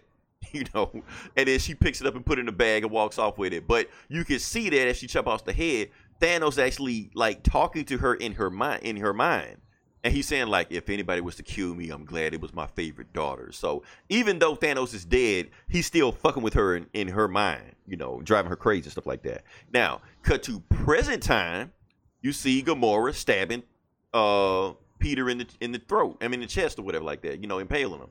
And but right before he does that, Doctor Strange shows up and he sees Gamora and Peter were arguing, and then she kills him. And he just says, the, and he stops time because he has a time capsule, a time stone or whatever. He says, "Uh, Sid Nancy, I hate to break this up, but uh, I got to stop this for a second. So he re- actually rewinds time, takes Star Lord out of there, and somehow he uh plucks Star Lord from another dimension, or like the dimension that he didn't die in, and put him in this one. So he like, wait a minute, did did Gamora kill me? And Thanos like, oh yeah, she killed you. But don't worry, even though you're dead, I took you from another universe where you're not dead, so you're okay. You're like, yeah, whatever. So they get to fighting, and Gamora fights the rest of them and stuff like that. And uh, Doctor Strange actually gets out of there, and he takes Turk with him. You know, Turk from the Netflix shows, and he just reasoned with him. He just talked to him. He was like, "Look, give me the Mind Stone. I, you made, you already did the Mind Stone. You got your money. You did it by insider trading, by reading the stockbrokers' minds and making billions and stuff like that. So you got your money. Just give me the stone because if you don't give me the stone, you're gonna have people like Gamora coming after you, and even more crazy people coming after you that don't care how much money you have. They're gonna chop your head off and throw it down a a, a hill.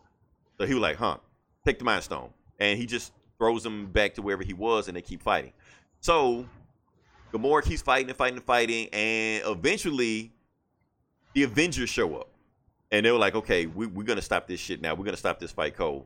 And after she shows up, I mean, after the Avengers show up, Captain Marvel looks at Gamora and she's like, uh, "I want all y'all to stand back because I want to have a conversation with Gamora because I owe her one." And Captain America's like, "Be my guest." So Captain America, I mean Captain Marvel dashes right at Gamora. They get to fighting, and then Captain Marvel shoots Gamora up into space, and they fight some more and fight some more. And while they're fighting, Quill talks to Captain America. He was like, "Let me talk to Gamora one more time. Maybe I talk her down." Kept like, "You already tried that, didn't work."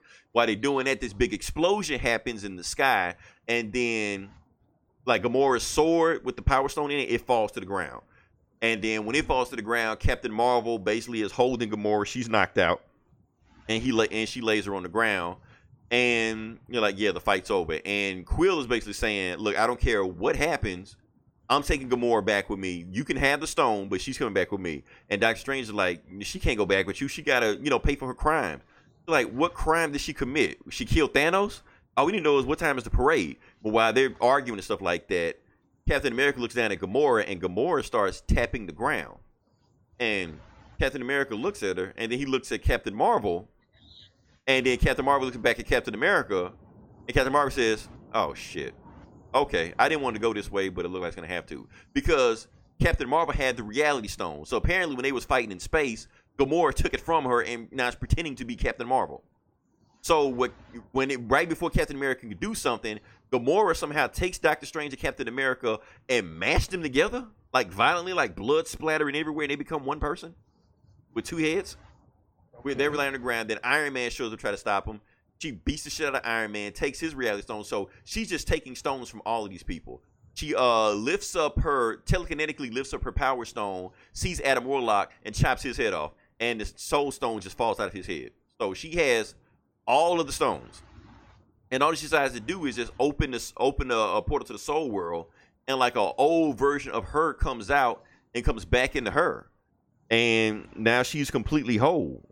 And they're like, okay, wow, that's cool. So while she's doing that, she's like, okay, well, what do I do now? Because I killed all my friends, uh, but I had the reality stones. So where I go next? And then she turns around and it's Loki, and Loki says, "How about we come to an arrangement?" And that's how the book ends. So, Okay. yeah, teams up with Loki. Loki does whatever. I get the book of one of five. Pretty cool. Watching more chop off people's heads. We uh now at first I thought that Captain America and Doctor Strange died, but they didn't die she combined them. Because have you been hearing have you been keeping up with what they plan to do with the infinity war storyline? What's that?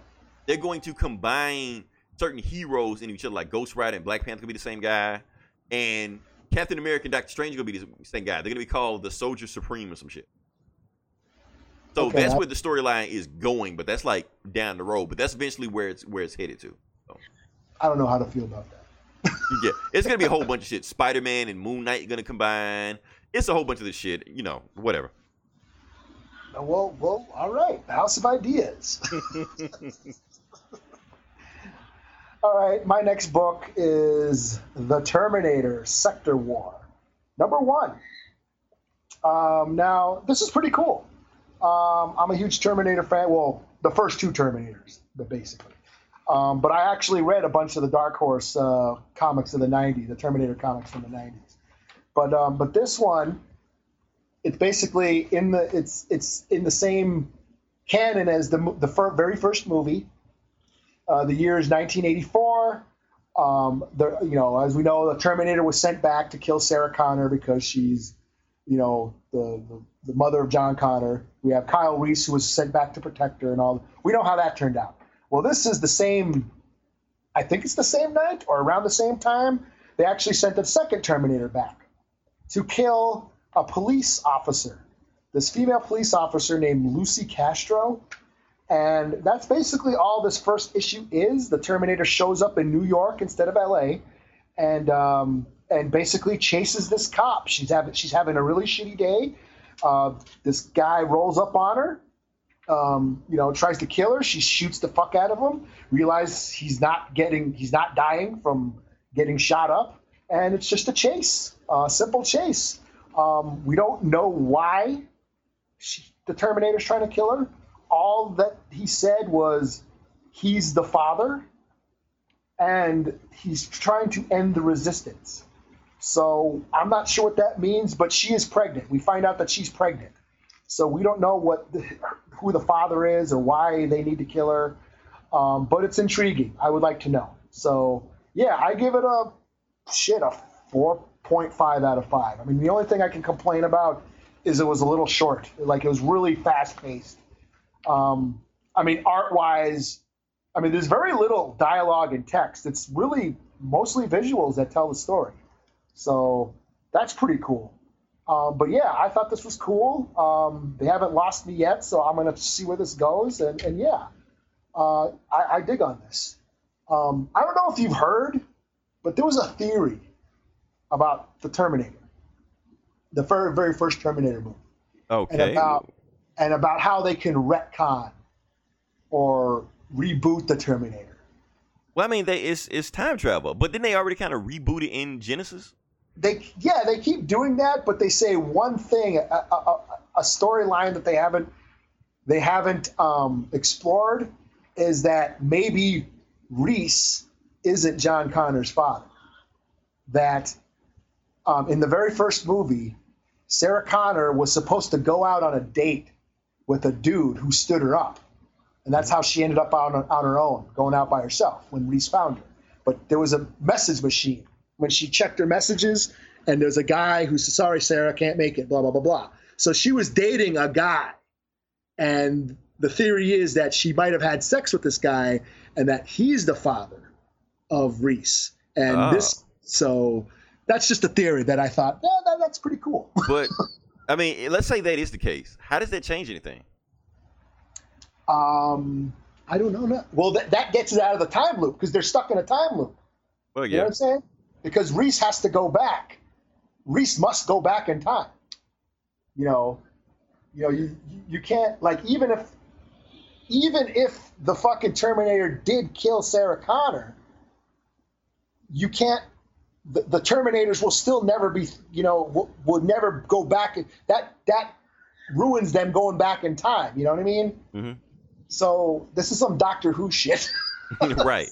Because I know it's is because they set the movie, the first two movies, up as a time loop, and then they're trying to explain it away like, oh, it's not a time loop. You can change things, but eh, I don't, I don't know. Yeah, I mean it's it's not a fixed moment in time now. So if, hmm. if this guy ain't, if Reese isn't the father, then it's not a fixed moment in time. I guess they're not stuck in that loop. This gets them but- out of that. loop. Right, but at the same time, Reese does have to go back at least, at least to tell Sarah Connor that the Terminator is Yeah. coming. Yeah, that is true. So, So, I don't know. Anyway, uh, yeah. okay, this is my book of the week.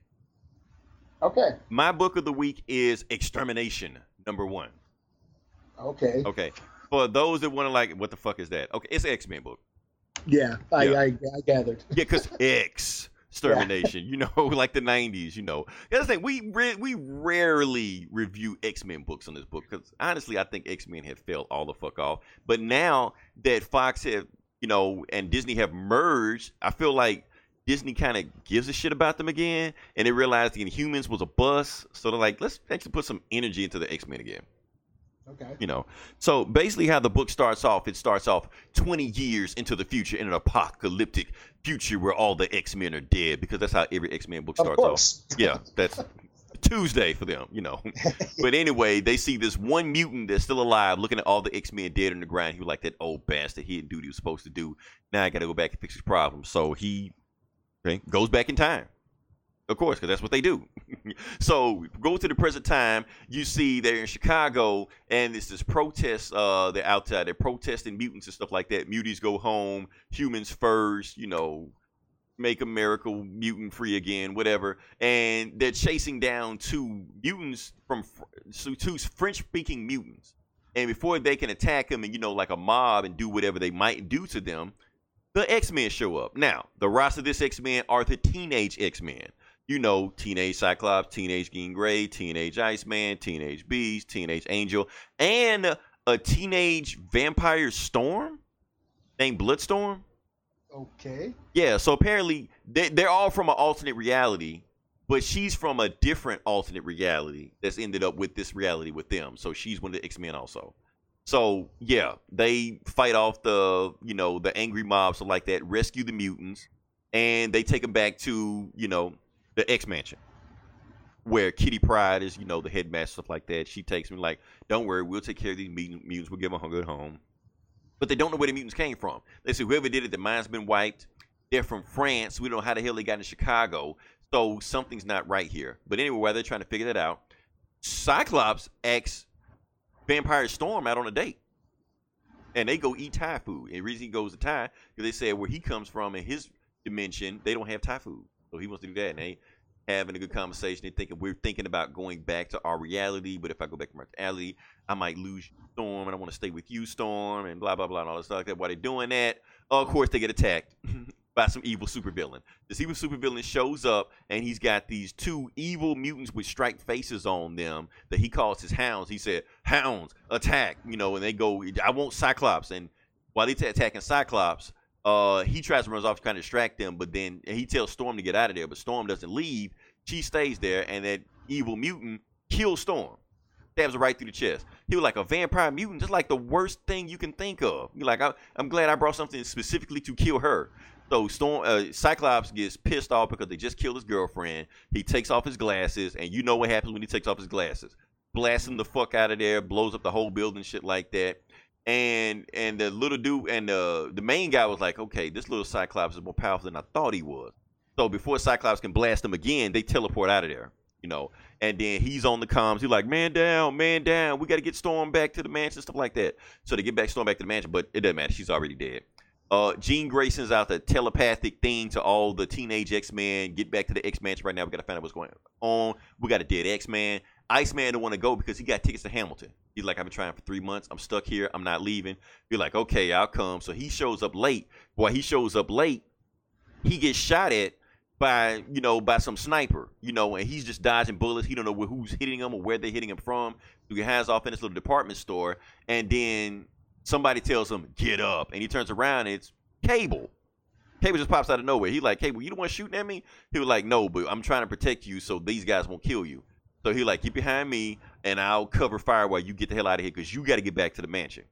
And Ice I, uh, Iceman is like, I'm not going anywhere. I mean, I can't just leave you. He like, get the fuck out of here. But before he can go, Iceman gets, you know, shot in the neck by some kind of dart, and he, you know, gets paralyzed and he just passes out. So while he's doing that, that that same guy that we saw at the beginning of the book, and you know, 20 years in the future, he's here now in the present, staring down Cable, and he's telling Cable, all of this is because you didn't do your job. And Cable was telling him, I couldn't do. I had. They had to see for themselves. If I if I would have did the job, then you know things would have got even more messed up. And then they fight and they shoot at each other, and get into gunfights like that. And they knock him down, and somehow the the other guy gets the best of Cable and puts two shots in his guts. You know, and Cable's just sitting there, just bleeding out. He's trying to get to his gun.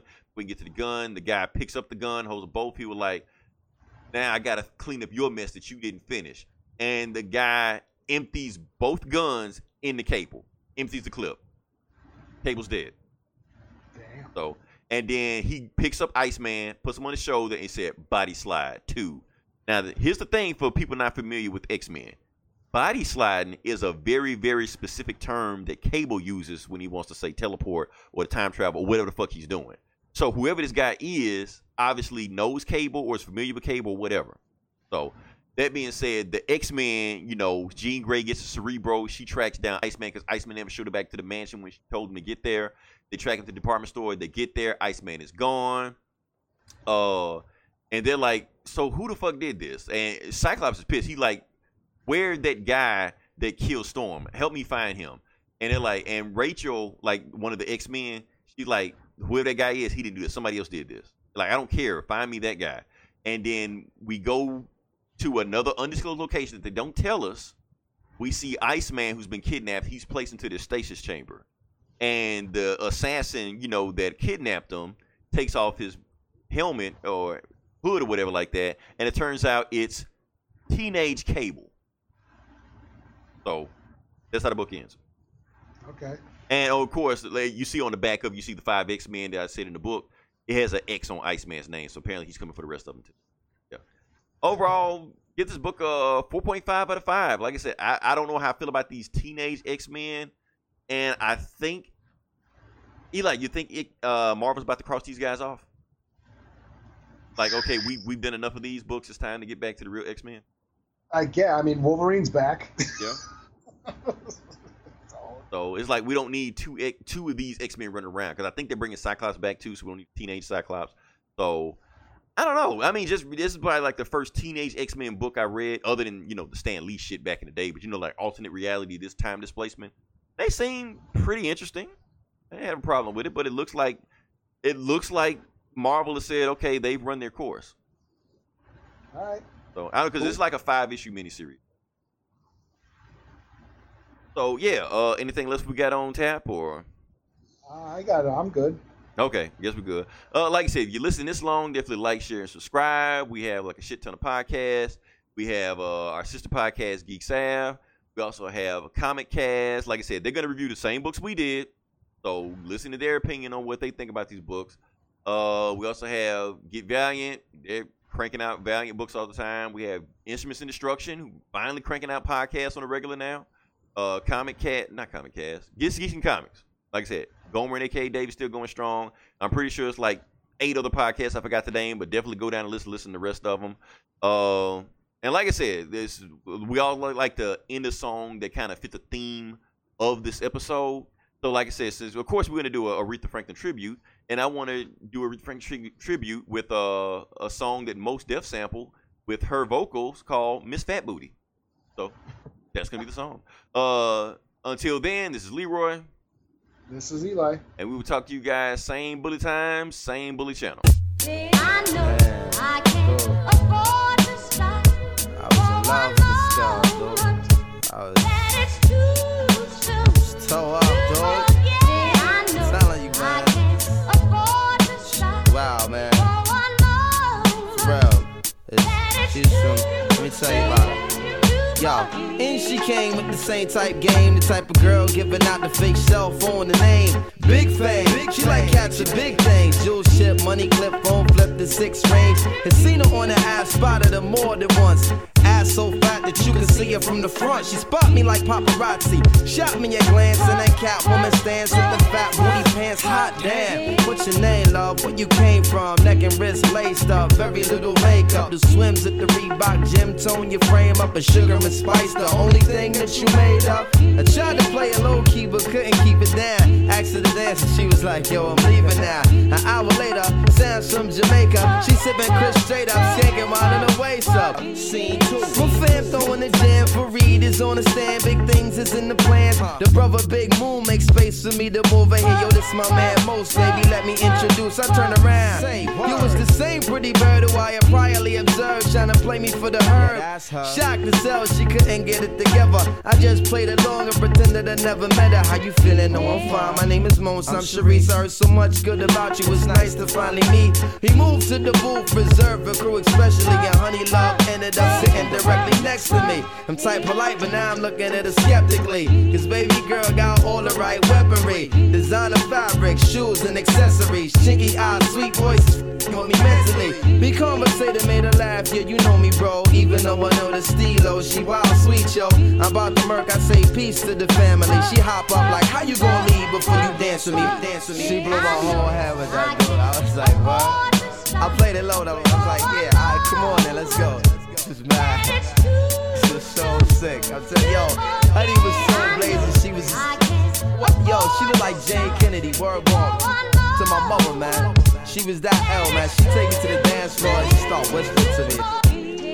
Yo, let me apologize for the other night. I know it wasn't right, but baby, you know what it's like. Some brothers don't be coming right. I understand, I'm feeling you. Besides, can I have a dance? Ain't really that original. We laughed about it, traced the arms across my shoulder blades. They playing lovers rock. I got the fold the fingers on the waist. He in my butt up like the Arizona summer song finished. And she whisper, honey, let's exchange numbers. Scene three. Weeks and dating, late night conversation in the crib, heart racing, trying to be cool and patient. She touched on my eyelids, the room fell silent. She walked away smiling, singing Gregory Isaacs like, if I don't, if I don't have you. Showing me a tan line and a tattoo, playing Sade, sweetest taboo, burning candles. All my other plans got canceled. Man, I smashed it like an Idaho potato. She call me at my jail, come now, I can't say no. Jensen tree trunks, rocking a P from cocking her knees up. Champion lover, not ease up. Three months, she call, I feel I'm running a fever. Six months, I'm telling her I desperately need her. Nine months, flu like symptoms of shorty not around. I need more than to knock it down, I'm really trying to lock it down. Midnight, we hook